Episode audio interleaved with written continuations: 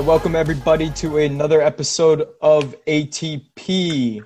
Today we got a pretty big episode. We have an interview with a good buddy of mine named Walt. We talk a little bit about entrepreneurship, mindset, um, into his business a little bit, etc. Um, along with that, we have our segment of the week. I am once again joined by my co-host Dorian Felino, good old Doro. With that said, today is sponsored by our new sponsor, Prevolve. Prevolve is a Seattle based technology startup whose mission is to empower the human body. Using 3D foot scanning and 3D printing, they make custom fit footwear designed for your feet. You can finally get a pair of shoes that fit perfectly. Visit the website at www.pre volve.com. There, you can schedule a foot scan, learn more about the story of Prevolve, and even download 3D shoe models if you'd like to print 3D for, excuse me, if you'd like to 3D print them for yourself. There we go. So, the guy who owns this is actually a former soccer teammate and high school classmate of mine. His name is Ollie. Awesome guy check out his stuff. It's it's actually crazy. They do they fully scan your foot. They customize the shoe literally to the contour of your foot cleat. Same thing. Um, it's crazy. It's crazy cool what he does. But how you doing today, man? How's it? How's everything? How's life? I am doing great. You know, uh, can't complain. Uh, the sun is out, and uh, I'm still here. So let's jump into it. There you go, man. There you go. So, you know, the interview that I had today got me contemplating a little bit, and something I want to just like go right into with you was adulthood, right? Was I was thinking about like what was the moment where you finally felt like you were an adult? Because and that, that could be career, that could be anything. Like, what was the one day where you just like sat down and you were like, okay, I'm here, I've made it. You know, uh, I I think that is a really interesting question because there's so many times in, in aspects in your life where you know you feel like you've been an adult for all this time, and then it's like, wait a minute, now I feel like I finally made it. So I feel like that that question, you know, depending on who you ask, you, you get a different answer for. Um, I'd have to say the I mean, and, disclaimer here, there there are times still where I I still to this day don't feel like an adult. Sometimes, like I have no clue what I'm doing with taxes until I figure this out. Am I truly, you know, an adult? Yeah. Um, but I'd say probably the first time for me was um, moving out uh, into my own place for college. Um, okay. You know, I I decided to go to U of O. A little bit later than most. I was pretty last second to make that decision, so I never lived in the dorms. Mm, okay. And uh, you know, I spent my first summer while I was planning to go to school. I actually went down for the you know quote unquote introduction, which is just the you know welcome yeah freshman seminar. Uh, I ended up spending most of that trip actually going and scouting out and looking for apartments. Nice. Uh, okay yeah, I I met a guy at introduction um, who ended up becoming a, a, roommate of mine, my first roommate before you know I ended up moving in, into our fraternity later my freshman year. But just that whole process and kind of taking that on alone and, and finding all of that, and then uh, you know I also got down a month, pretty much a month before the rest of the freshmen move in because my lease started in September. So yeah, uh, yeah. and at that point I was driving, so you know I pretty much just took off from home a little earlier, went down, started like having to deal with apartment stuff. Yeah. You know, had to get insurance for the apartment, had to go and buy all of our supplies, had to go and buy furniture. So that was probably the first time I truly felt like an adult just because I didn't have my parents around to help out with that stuff.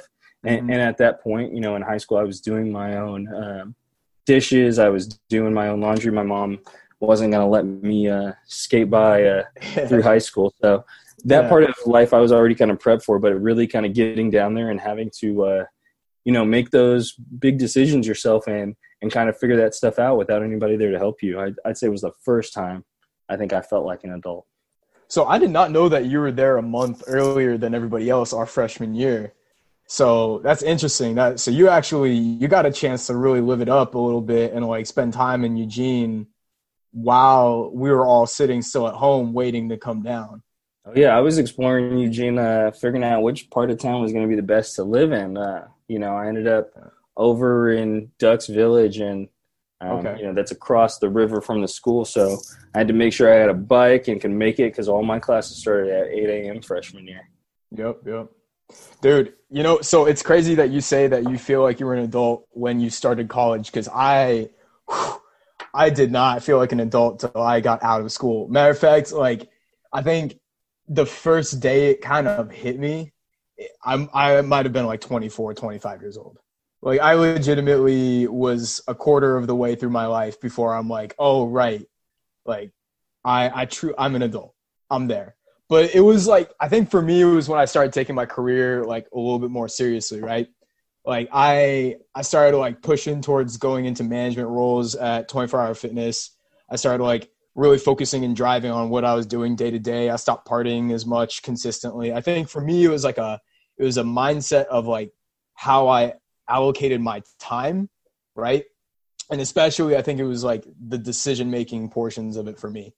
Um yeah, and I think that's another thing too, though, is that like I feel like it changes constantly. You you said earlier, it feels like it changes day to day, especially like you factor career into it as well, man. Like I don't know about you, but there's like times where where like I know what I want to do going forward as far as career wise. Like I like I know what I I'm passionate about, but at the same time, I feel like there's been so many different days, so many different hours, so many different times where I'm like, okay, that this is thrown a complete wrench into what I had previously planned, right? Right, and, and you know, and to your point, I I think kind of the the common factor there for both of us, and and granted, you know, I think who you ask this question will have a completely different meaning, mm-hmm. um, but I think you know, truly, you feel like an adult when you're making decisions for yourself and you know your action, your your consequences you know yeah. are a result of your actions and and those are all yours alone and that that's completely on you and i think that's kind of when you really start feeling like an adult. Yeah exactly. Exactly man. And that and the reason i bring this up and i'm glad we were talking about this because like we so in the interview today with walt we talk about entrepreneurship and and starting your own business and i've actually had this um this conversation with multiple people now where we talk more and more about like okay dedicating yourself to a specific goal in mind right um internalizing it but not getting fixated on the path to get there i think that's a really important part about like the day that i realized i think for me the day that i realized that i have a goal in mind i'm going to set that goal but I'm not going to cons- over concern myself with the specifics of how I'm going to get there, right? Like letting the path kind of be malleable. That was the day I finally felt like I was more in control of my life than ever. So I think that was really my like adult moment.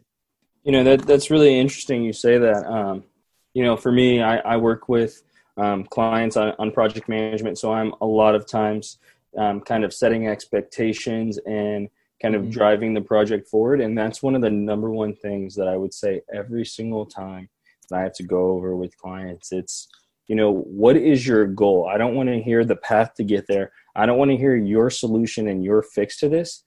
Tell me what your goal is and let's solve to your goal. I don't need your specific solution. That's what you have me for. To come up with yeah. the solution, to come up with the path to get there. What's the goal? That's the true important focus, not the path. Exactly. So I think that's that's really uh, that's really interesting that you say that.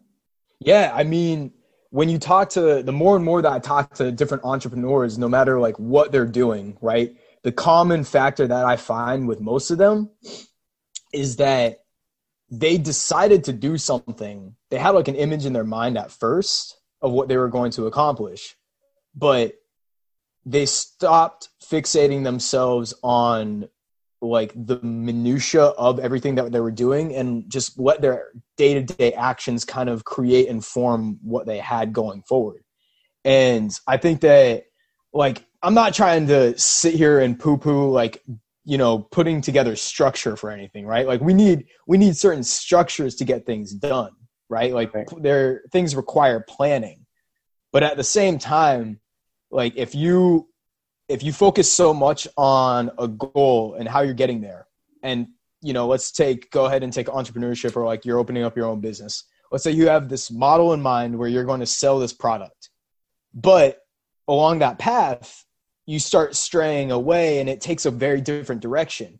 You can either decide that's a good you know what? It's still taking me to my end goal. That direction is still taking me where i want to be and i'm going to go with it or you can get angry at the fact that it isn't following exactly what you had planned and what you had in mind and i just don't think it's worth it's worth putting yourself through that type of stress through that type of mentality where you you lose the focus on the end game the end goal No, I, I completely agree because you you always need to circle back to your why. What you know, what is what is the result I'm hoping that this this drives, right? That this action is driving.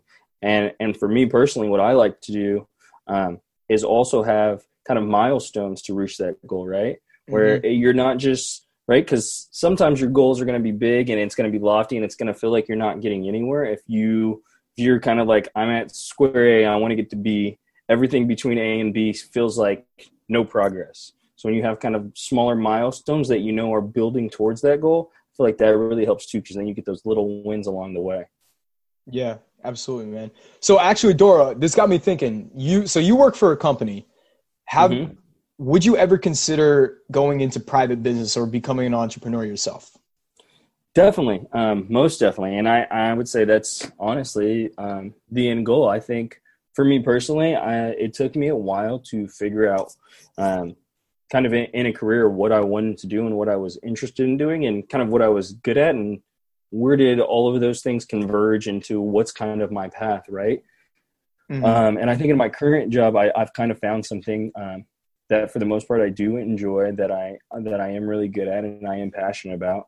Um, but for me, this is just a learning opportunity to go and start my own thing. You know, um, Yeah. I would hate to start from the ground and learn all the mistakes with my capital.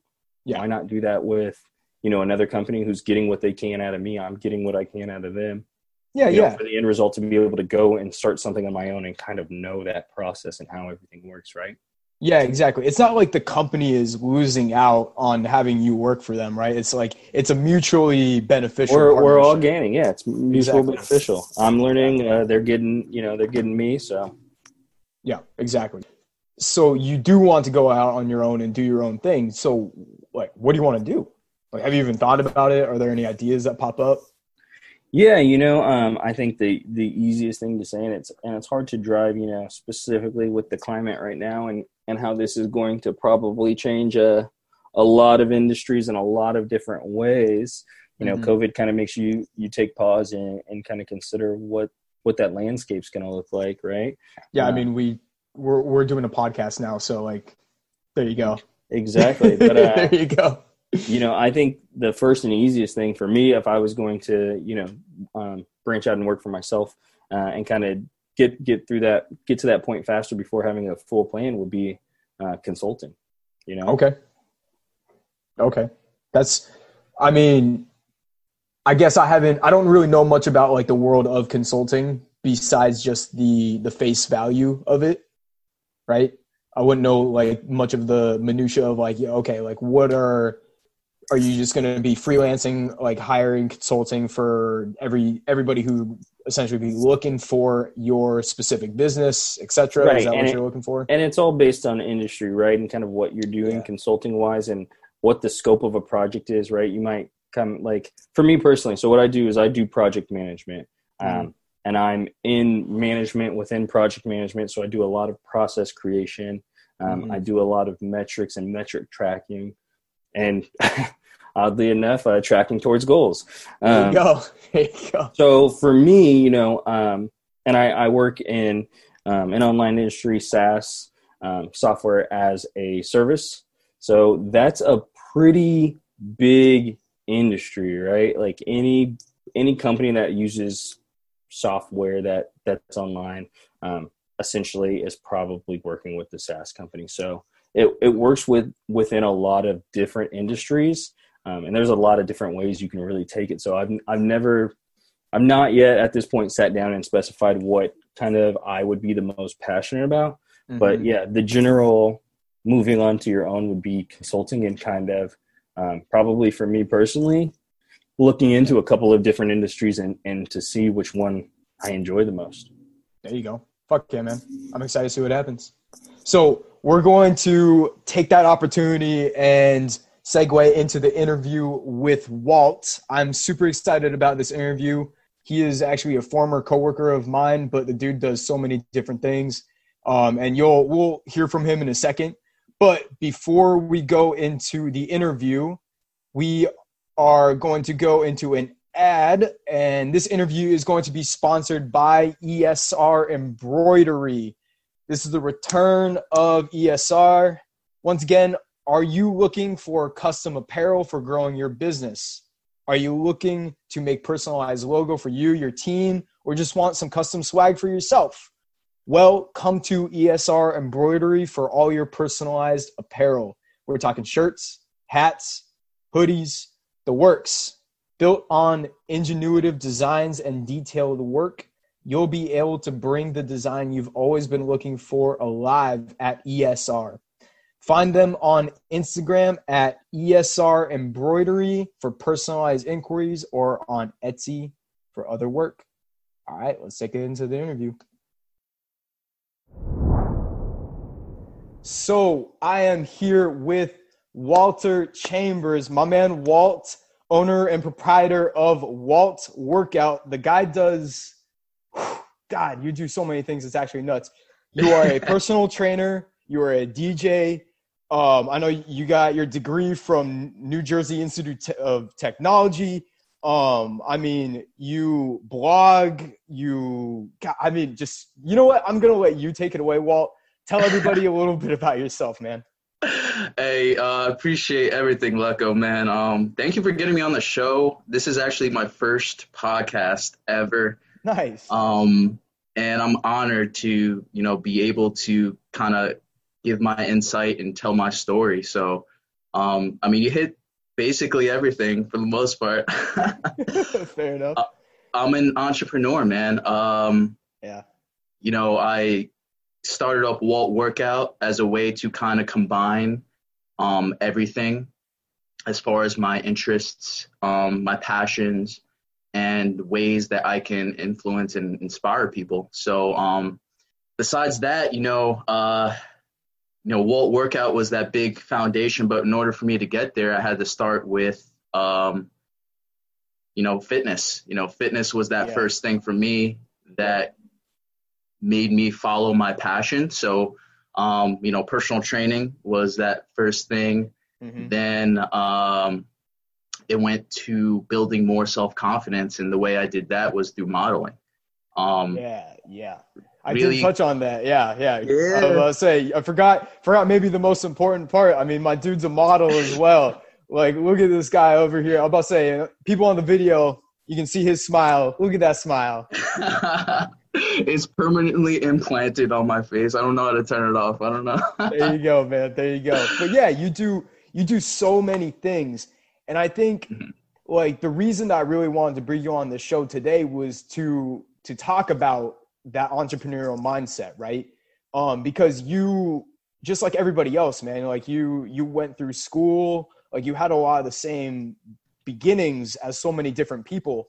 But at one mm-hmm. point when the fork in the road came, you were like, no, I am going to dig deep and push forward to build up my own brand, my own business. I'm going to try and build up what I want to do and make it my own thing. And I think that's a really it's a really intimidating thing for a lot of people to absolutely go through. And so I want to know a bit about like what was that mindset that you had? What was that deciding factor about going to be an entrepreneur for you? Um, well, that's a great question. Um, mindset shifted. Mm. I didn't know what I wanted to do with my life for, I'd say, the first 18 years. yeah. I was a gamer. Um, I'd say I was addicted to video games. It was my outlet to spark my creativity and my imagination. I've always been a visionary, but I just could not see that far into the future as far as what I was doing. So I was settling for a long period of time of, well, if this is all that I'm doing, then I guess I'll just be a video game programmer and just program video games, play video games the rest of my life. Mm-hmm. But it took that one moment where I had a great buddy of mine, Christopher Griffin, um, who started up his own nutrition company called Griffey Organics. He called me and said, Hey, I have a business opportunity for you. Mm-hmm. And I didn't know anything about business, like nothing. I'm like, Hey, you make money. That's it. there you go.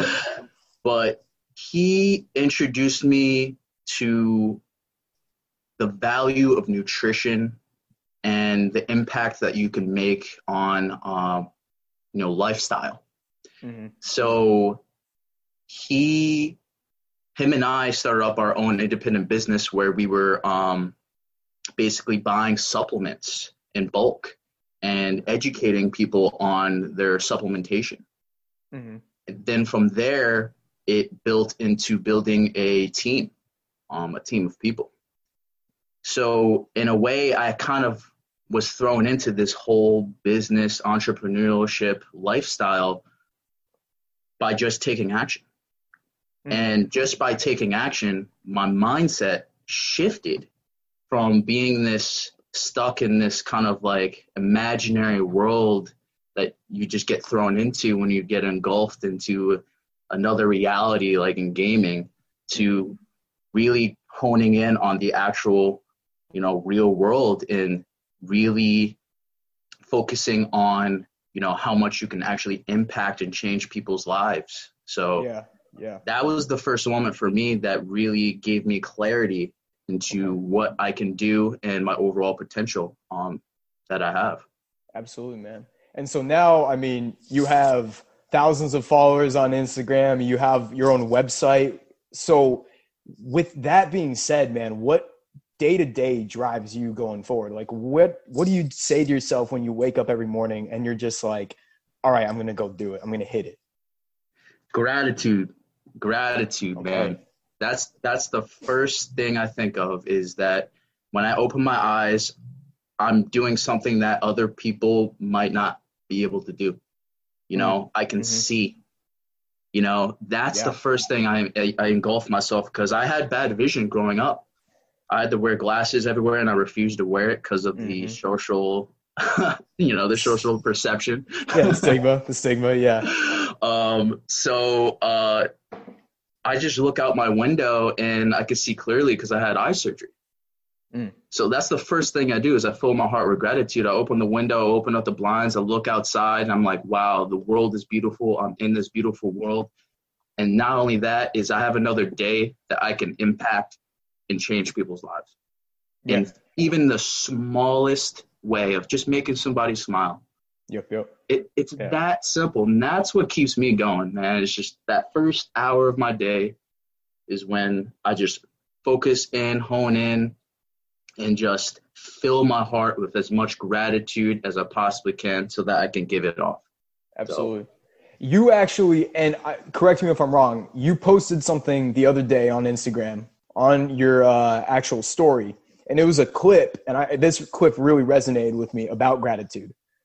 And it was, I, I don't know the names of either of the gentlemen speaking, but the guy's story was really simple. It was, he was sitting there with a friend and his friend asked him very simple question what are you what are you thankful for and the guy was like jack shit nothing like fuck my life etc and mm-hmm. then in walks like in the most ironic and you know substantial moment to cancer patients, survivors you know people who are currently going through chemo and they give him the most like friendly smile and just look like they're truly enjoying life and his friend turns to him and says, Seriously, you can't be thankful for one thing after mm-hmm. seeing that. And that actually that caused me to sit down and like just watching that clip made me sit down and write a list of things that I was thankful for right there. It resonated with me that much. So Yes. exactly, I know you probably love hearing that. Yes. Where like you you had an effect on somebody so strongly where now I like take time during my day to make sure that I remind myself my own gratitude. that's a blessing. Yeah. Blessing. So yeah, man. As I, I just want to give you a, a quick, once again, a shout out for the fact that what you have done. You know, social media. A lot of people talk bad things about social media.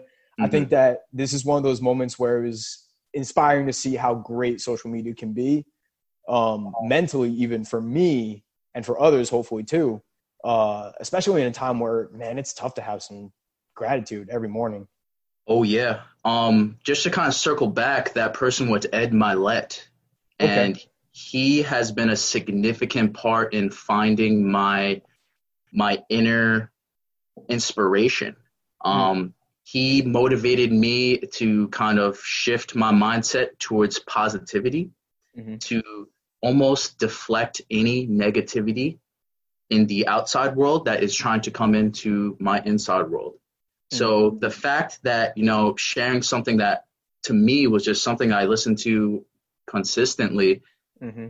the fact that you you you saw it, you took the time, not only that, you took the time to actually look at it, but you watched the whole video and you took action, you applied the whole purpose of that whole video, which was to practice thankfulness and gratitude. So that means so much to me, man. Like that is Yeah, why. I use social media as that outlet to deliver these sources of information to, you know, people like you, man. So Yeah. means so much. How do you spell that last name? So my, you said Mylett. Yes, M Y L E T T. Okay, cool, cool. I'll have to look into that. So that actually begs the question then for aspiring entrepreneurs, right? Is would you say that that mentality, that gratitude mentality is the most important thing for aspiring entrepreneurs or people who want to be where you are? Um, I believe it's a starting point. Okay. Um, I believe there's a lot of people out there that are filled with gratitude, that are very happy, that have very successful, happy lives. Mhm. But sometimes these these things, especially if you don't have what you what you want, you kind of almost settle with what you have. Mm. So from an entrepreneurship standpoint, um, you kind of have to keep pushing yourself. You have to kind of really have that vision that you have of your, in your mind of what you can accomplish, and you have to be relentless. Mhm. You have to pursue it with as much passion as you possibly can until it is a reality. Persistence is the one thing that really defines me. Mm. Um, when I was younger, uh, stubbornness was the one thing that comes with persistence. Yeah, exactly. and so your um, mom your mom probably thought a little bit differently about that when you were growing up, huh? oh yeah, uh, especially having a Panamanian mother, 100% from Panama City. Okay. Ooh, you already know. But anyway, Yeah. go ahead, go ahead. um, persistence um, and ten- tenacity, to Okay. be specific, really moving forward despite the obstacles that are, are thrown in your path. Mhm. There was a lot of people that told me I couldn't do things. There was a lot of people that said, "Oh, that's not possible." Mhm. oh, you can't focus on fitness and be a model. You can't make music. You can't inspire people. And you can't be a motivational speaker. You can't do this. You can't be all these things and be good at them. And I said, fuck you. Mhm. Yeah. you your limitations don't define my reality. Yep. Okay? You're basically just displaying what your limitations are in your mind. Yeah. Because with enough persistence and tenacity and the ability to learn, adapt, and to learn from your failures, you can go as far as you want. Yeah. You essentially said, "Watch me." You're just like, "Watch me." That was fuel in the fire. Yeah. Fuel in the fire. So where do you see yourself going then, man? Like, what's I guess that's a tough question to ask a lot of people who are driving so hard to be successful. like what is the vision that you have for yourself? Ooh, another great question. Um, as a visionary, this is something that I thought about just probably maybe 20 times a, a minute. Fair enough. you know? Fair enough. Um, it's one of those things where it's like I spent so long on my m- number one motto. If I could get tattoos, which I can't because of the whole modeling thing, I would get long term sustainability over short term satisfaction. Mhm. And I believe that's the one thing that prevents people from progressing in their entrepreneurship is that they look for these short term results hmm and they don't take action based on a long term plan. So, you know, in order for me to get to where I am now, to kind of now focus my actions on the future, I had to focus 100% on my foundation. So, that's something that I spent the past eight years doing. Mhm. And I did that for longevity reasons. Now, could I have moved faster in my career if I was just focused on the short term satisfaction? Possibly. Maybe I could have accomplished what I've accomplished now in four years, five years, who knows? But I'm so focused on the future and having this foundation and developing my own system Mhm. to get me there that all my actions and all my focus is based on that future vision that I have, which is basically expressing myself, expressing my knowledge, and changing lives in my own way.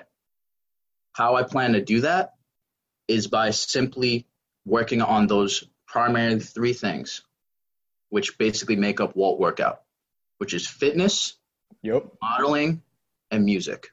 There we go. And how I do that is just based on my personality and how I believe I can impact people's lives in each one of those worlds. So I see myself, man, internationally, um, traveling all over the world, hmm working with people one on one, not just with fitness and personal training, but with mindset, Yeah. psychology, you know, goal setting, um, and just really spreading as much of my energy as I possibly can everywhere in the fitness world. But then also be a symbol, um, someone, someone or somebody that they can look up to Yeah. yeah, yeah. um, someone that may be suffering from self-esteem issues that might be thinking oh you have to be attractive you have to be good looking to be successful in the modeling world and or you have to have a certain you know environment that you must create in order to get started to pursue your your goals and your dreams and your business that's not the case i Okay. wasn't always like this you know Yeah, yeah, i had to create this from nothing Yeah. I wasn't waiting until the right circumstances happened. I took action. But there's a process, there's a system that I went through as a standard to create my foundation and to accomplish what I accomplished. And that system is literally this. And I'm going to share this. This is probably the most valuable piece of information I could give for anyone trying to accomplish anything. Boom. I'm about to say you beat me to my next question, man. Go for it. Way ahead of you, my man. it's a simple four step process, okay? You have to learn, you have to understand, you have to take action, and you have to assess. Okay. These things have to be accomplished in that order. So, what most people do is they learn something and they go straight to the application, and then that's it, and they expect to have a result. That's not the case. And most people go through these thought loops or these kind of like programs that they have in their mind of taking actions. Like, oh, you know what? I really want to get ripped, right? Mm-hmm. So, my favorite Instagram model guy with ripped abs just dropped this six pack ab workout, three minutes. Mhm. So, guess what? I'm to do it. So the what they learn something and they apply, and then guess what? Oh well, I didn't get the results I wanted Mhm. because they didn't understand the key concepts to you know why they were doing it, hmm the things that he might be doing, cal- caloric deficit, uh, and Yeah. things like that to get six pack abs. Yep. But then they did not even assess the action that they take as far as the failures that they made, hmm the things that they did right, you know, ways that they can change. Yeah. And then adapt so that they can go through this process again of learning more, understanding more, taking more action, and then assessing again. So that is the most valuable thing for me because as when I was younger, I was that's just how I thought. I I thought in a systematic way. And I've learned over the years to optimize that system so that I can quickly and efficiently go through that system at a rapid rate. So Yeah. the more you can go through this system, the more that you can accomplish and learn and grow and improve. So that Yeah. is the single most valuable thing I can share with somebody. And this is something that I personally teach with my clients, you know, Mhm. with in the fitness world and also in a, you know, success and life coach area of my life. Yeah, absolutely, man. I mean, what I'm hearing from this, and I think something that that everybody who is listening to this podcast right now can take away from you is things might not go your way right away, right? Mhm. But take away the good things, reassess, and then just go out there and do it again and just learn from your mistakes. Just keep driving and have that same level of persistence, right? Like what you were talking about earlier. Just keep persistent no matter what. And without that, I mean, yeah, of course you're gonna you're gonna fail if you just give up after the first try of anything, right? Mhm. So I feel like um, it's it's one of those things where I know for myself and for a lot of people that I know, um, it's easy to say it, but to internalize it is a little bit more difficult, right? Mhm. So, is there any like I'm I'm not trying to give like a seven like fast ways to have a good mental health or like good mentality about entrepreneurship, but like what are the best pieces of advice you would give people who are trying to internalize that persistence, who are trying to make sure that they don't give up after failure over and over? Man, you are really hitting me with the awesome questions, man. like I wish, you know, people ask questions like this more often. Um, because everyone has insight, everyone has perception. Yeah. So for me, man, I really do believe that you can expedite, you know, that process by first getting a mentor. You know, Mhm. getting someone who's done what you've already done, who's also taught other people how to accomplish what they accomplished, so that you can kind of get inside their mind, Mm. right? Because sometimes it's hard to kind of create something inside yourself that's not there yet, Yeah. right? Yeah, yeah. So the best thing you can do is just think the way that other people think, right? As far as from a successful mentor who is has the credibility and the knowledge and the you know the mastery in whatever you want to accomplish. Because the way they got to where they are is because of the people that influenced them and mentored them. Yeah. So that's the big thing for me that kind of pushed me to kind of look inside myself and internalize the the kind of motivational aspect of entrepreneurship was all right what does this person that i look up to how are they motivated? What got them to where they are right now? You know what did they learn? What's their systems? Yeah. and for me that just made things so much easier because from an educational and development standpoint because searching for information is literally like almost going to a black hole right Yeah. Yeah. it's vast we don't really know the center of it you know Yep. Yeah, there's a lot of stuff on the internet, man. There's a lot of information out there.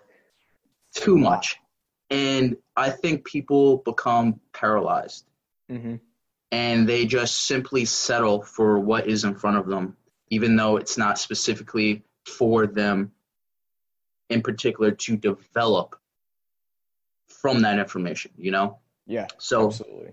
so the big thing with as far as from a going through that four step process again from a learning perspective was getting a mentor to kind of show you the roadmap so that you don't have to think and search for information Yeah. everything is right in front of you all you have to do is understand it and apply it and then guess what now you you can not only assess it on your own but now you have somebody else that can assess it so Yeah. now it's becoming a team effort because your brain is very very powerful on its own but two brains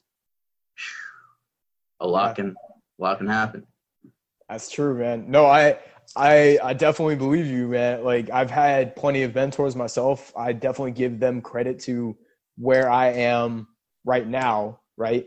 Um I mean, I think part of the reason I even started this podcast to begin with was to be able to to share mindsets with other people, like to talk about different subjects to, you know, just have a, a motive to continuously go out there and talk to new people about new subjects and learn as much as I can. So I think everybody, in my opinion at least, right? Like you can get a little bit of mentorship from so many different people out there, hmm right? Like I just learned a bunch from you about, I like the four steps that you were talking about. I like all the ideas that you have. And um, I mean, that's why I invited you on the show, right?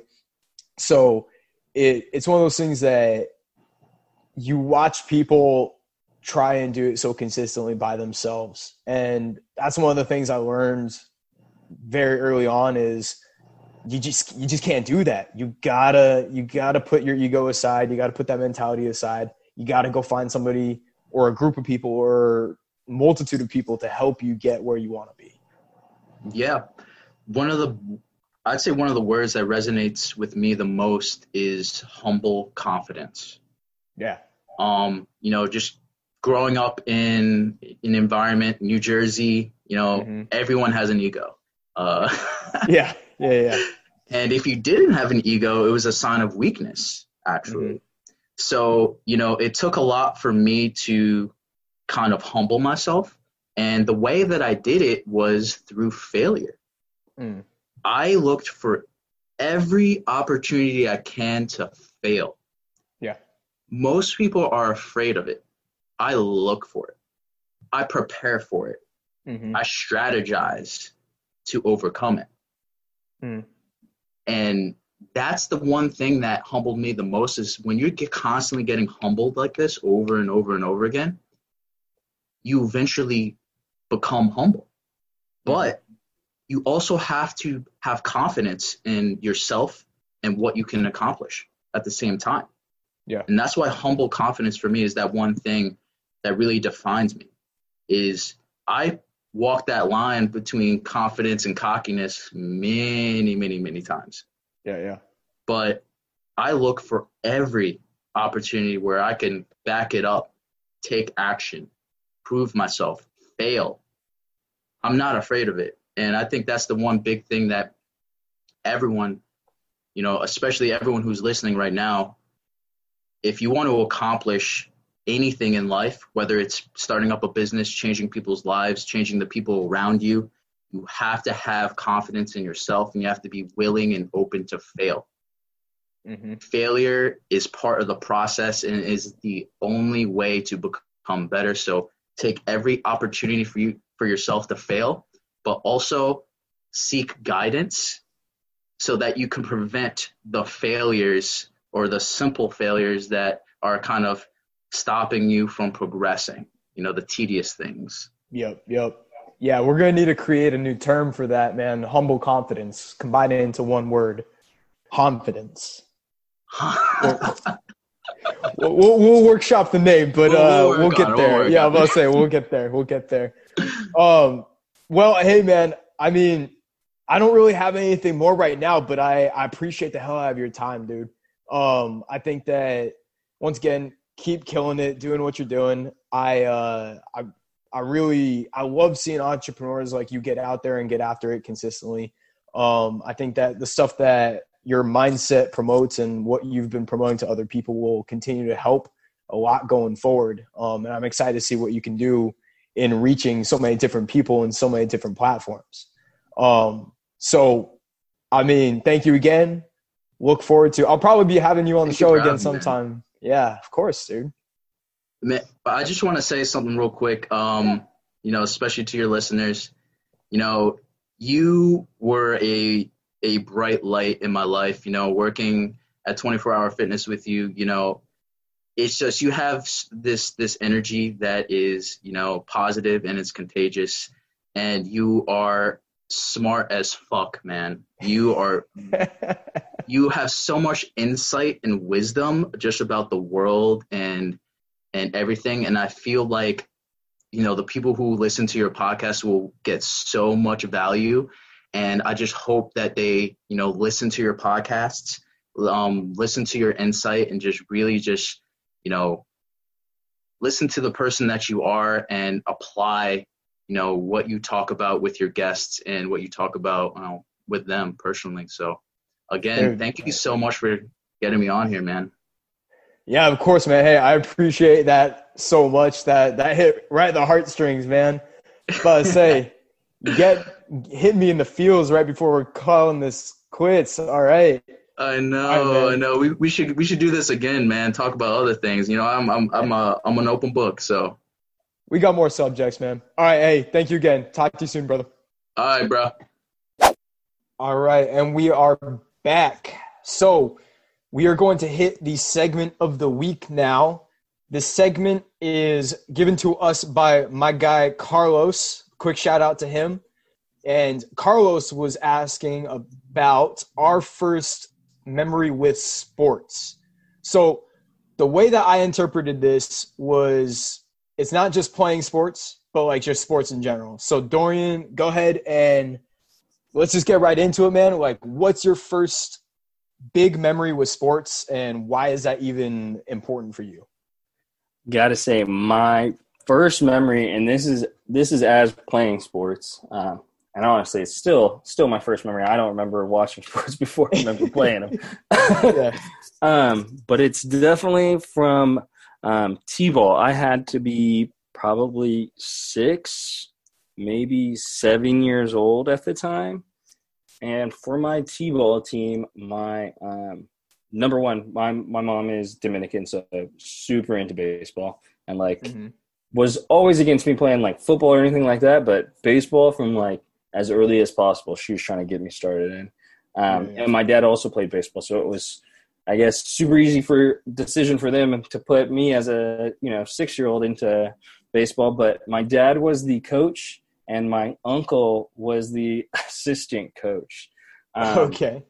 So that's definitely my earliest memory, and a lot of the times it was um, number one. I remember just kind of having to do everything a little bit more than everyone else. You know, we're playing t-ball. My mom's like, "You're not using the tee," so I had to like, you know, I'm spending extra time after practice, like just taking pitches from my dad and batting.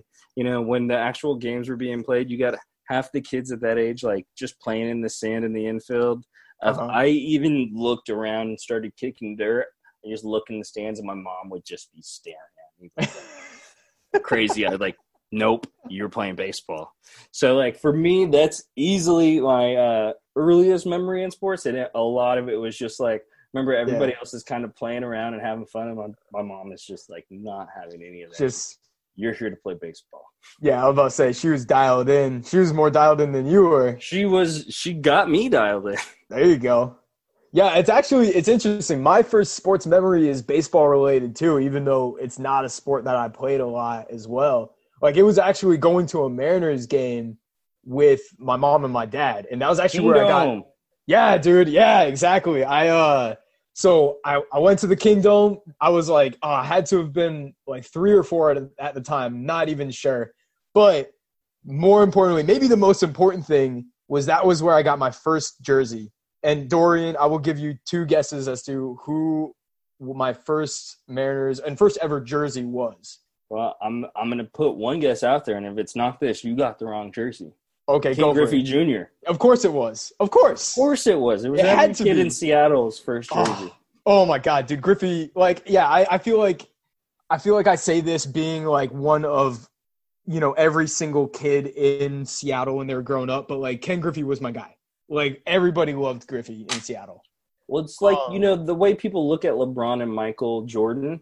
That is what Griffey was to Seattle kids our age. Exactly, exactly. Oh, dude, and the the craziest part about it is that like I don't think people because they're not really familiar with the Northwest, especially that was way back before the technology boom. Like, yeah, Oh, we yeah. had Microsoft, but we didn't nearly have the same amount of attention and like actual, you know, like Seattle wasn't really that big as At far that point, as Seattle was just grunge music. yeah exactly exactly exactly um and so like for us growing up in seattle yeah i would say michael jordan griffey was our jordan.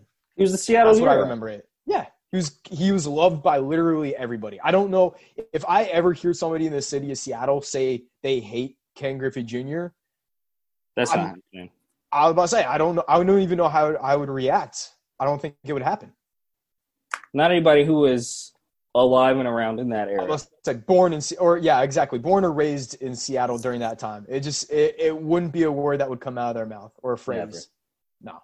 But it was it was actually interesting. The reason that was so and this is where it's going to get a little sappy. So the reason that memory was so significant to me right away was that is one of the few distinctive family outings I remember as a kid. And like I grew up parents were divorced when I was really young. So like anything for me where it was the entire family together, at least that's how I remember it, was like something that stands out pretty, you know, pretty distinctly. Um, as far as playing though, first thing that I remember is being thrown in as a goalkeeper in soccer in middle school. And although those I, I like vaguely remember other times of playing different sports, right? Like I have Right. a bunch of different things. But like this was like the most distinct memory. It was because that shaped my entire soccer career going forward. Like I had never played keeper. They like something happened where like they needed me to come in and play goalie. I don't remember what it was exactly. The kid may have just not shown up to the game. There like something happened. They threw me some gloves, said get in goal, and your boy just went out there, trotted on out, and did his thing. And I actually ended up having a really good game. And from that point on, I started playing goalkeeper, right? Like Right. for anybody that knows me, like I played I played club um, all through high school. Um, played for my varsity team at Ballard High School. Uh, I got pulled up my sophomore year for a little bit, but junior, senior as a keeper. So like, like when it came to like defining myself with sports, like that moment was pr- arguably one of the most like important things to me in my entire life. Like, dude, I spent so much time practicing being the best possible goalie that I could be when I was younger. Like, like uh, your mom wasn't there, but she might as well. The way that the way that I was kicking my own ass, dude. The way I was, I was forcing myself to like. I was going out to the fields when the lights were getting turned off, dude. I was out all night. Um, it was it was legit, man. And I don't know. I think I really like this this segment for, and we were talking about this earlier because to me, like sports has always just meant so much more than the surface level of just like playing a game. I've, I've learned so many different life lessons from sports themselves. I don't know about you. No, yeah, I I completely agree, and I think you know the the crazy thing about sports and just being on a team with people is you get so many people from so many different walks of life and so many different backgrounds, right? So you, Yeah. from a young age, you're like interacting with people who just have a very different life than you, and I think being introduced to that and getting to know people from different backgrounds is super useful to your growth just as a human. Like Yeah. I feel like a lot of the issues that exist with our society with kind of hate towards groups, it's just Mhm. because you, you've never you've never had an opportunity to be around that. And Mhm. so you've kind of turn this into this big bad monster when the reality is you just don't know anyone, right? And I, Yeah. I think that's kind of a human factor, right? Fear of the unknown. And I think that's no, that's one of the big things for me, at least, being on a team, um, growing up, just just really shows you like you make a lot of different friends. You're doing sleepovers at like you know you, you got customs going on at houses that you've never experienced before. Um, Yeah. Yep. Exactly. And that's the thing too is that like it also bridges such a socioeconomic gap as well too, right? Because Right. I don't know about you, but I had some teammates that their parents were very wealthy. And when we would go to their house, I would step inside and I would be like, and my my family was well off. Like I've always been very lucky myself. I would step in their house and I'd be like, "Oh my god, where am I?" This Sounds like some- some uh, North Seattle club sports. exactly. I was about to say it's. I feel like my my uh my North Seattle is really showing right now. My Ballard is showing. But but yeah, man, it was no. I totally agree though. Is I like I got accustomed to being around so many different groups of people, um, as far as you know, culturally, um, socioeconomically, like just all different types of people. Matter of fact, like I would say my social circles growing up revolved around sports. Oh, for sure. I mean, that's like how you make all your first friends. Exactly. Exactly. Like all my friends, we all played. Pretty much all of us played soccer together.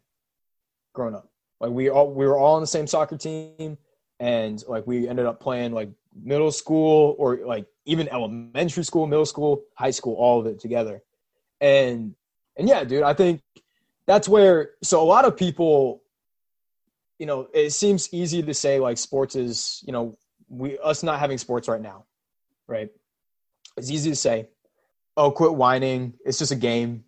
It's not huge. It's not that big of a deal. It's like, no, no, no, no. I, I strongly disagree. I think that sports is arguably one of the biggest deals that we have continuously. Um, I think that it's one of the it's the grand unifier. I mean, I think I'm almost completely certain there is a 30 for 30 documentary exactly commenting on that specific subject is how sports might be one of the most unifying things that we have out there right And I, I think that is such a truthful statement too, because I was going to say, you know, you talk about the benefit of sports once you're not playing sports anymore, and it's just the mm-hmm. fact that it truly just brings people together. I, I think back to, you know, even January, I went down to the Rose Bowl for the, you know, Oregon game, and just Yeah. everybody was so kind, right? I've never met people. They're like, oh, come by the tailgate, have a hot dog. Like everyone's just so inviting, and it's there's no there's nothing else that happens really in society that really just you know you're inviting a stranger over to eat your food and like have some drinks with you you're Mhm. just a fan of the same team as me and that that's enough to be you know incredibly inviting to you and have you amongst my friends and family Exactly, exactly. That's I, I mean, I couldn't have said it better myself, is that you like there's almost no at least in my mind, right away, off the top of my head, there's very few things in life that is so like small, like just being the fan of the same team, right? That's all you know about each other is that you're just a fan of the same team. But I don't give a fuck. You're coming to my tailgate. You're going to have a drink with me because you're a fan of that same team. And you could be homeless for all I care. Doesn't matter. well and and obviously the real great part about it um, and the you know less inspiring side of it is just how passionate people get and Yeah. joy and anger it's Yeah. great yeah, no, exactly. It's it's like and I think it's funny. I've actually like on that same topic, I've made a lot of friends because they were fans of teams that I did not like. Right? so true Yeah. Like just that that mutual like respect, that hateful respect, right? For each other's teams was enough for me to like build up a relationship with somebody. for sure You just you just don't get like you don't get that with many things in life. Um and I think that I think that's why it's like honestly, one of the things that has made this this quarantine so difficult is that like there's just there's just not sports, right? there's it's it's made it really hard i mean you know, we we had the draft going on this weekend, and I typically am not a big proponent or fan of the draft. I'm a fan of the Seahawks. They typically don't pick it early or often, and uh, obviously that was that was a little different this year. But you know, I was all in on the draft just to get some kind of feel for that that sports. You know, to have that in your life again, it's like, oh man, something exciting is actually happening again. Exactly, and it was. And speaking of unifying, it was enough for us. The draft just itself was enough for us to decide we wanted to do a Zoom call with a bunch of people and all just hang out and watch the draft virtually. Probably right? the most fun I've had watching the draft too. yeah, exactly, exactly, exactly. Well, hey, Doro, um, I think we gotta we gotta call it. So thank you everybody for listening in today. Once again, appreciate your consistency. Um, you know, honestly, I'm still trying to figure out a good sign off on this. So one day I'll figure it out. One day I'll get there. But thank you all for listening. Have a good day. Love you all. Take care.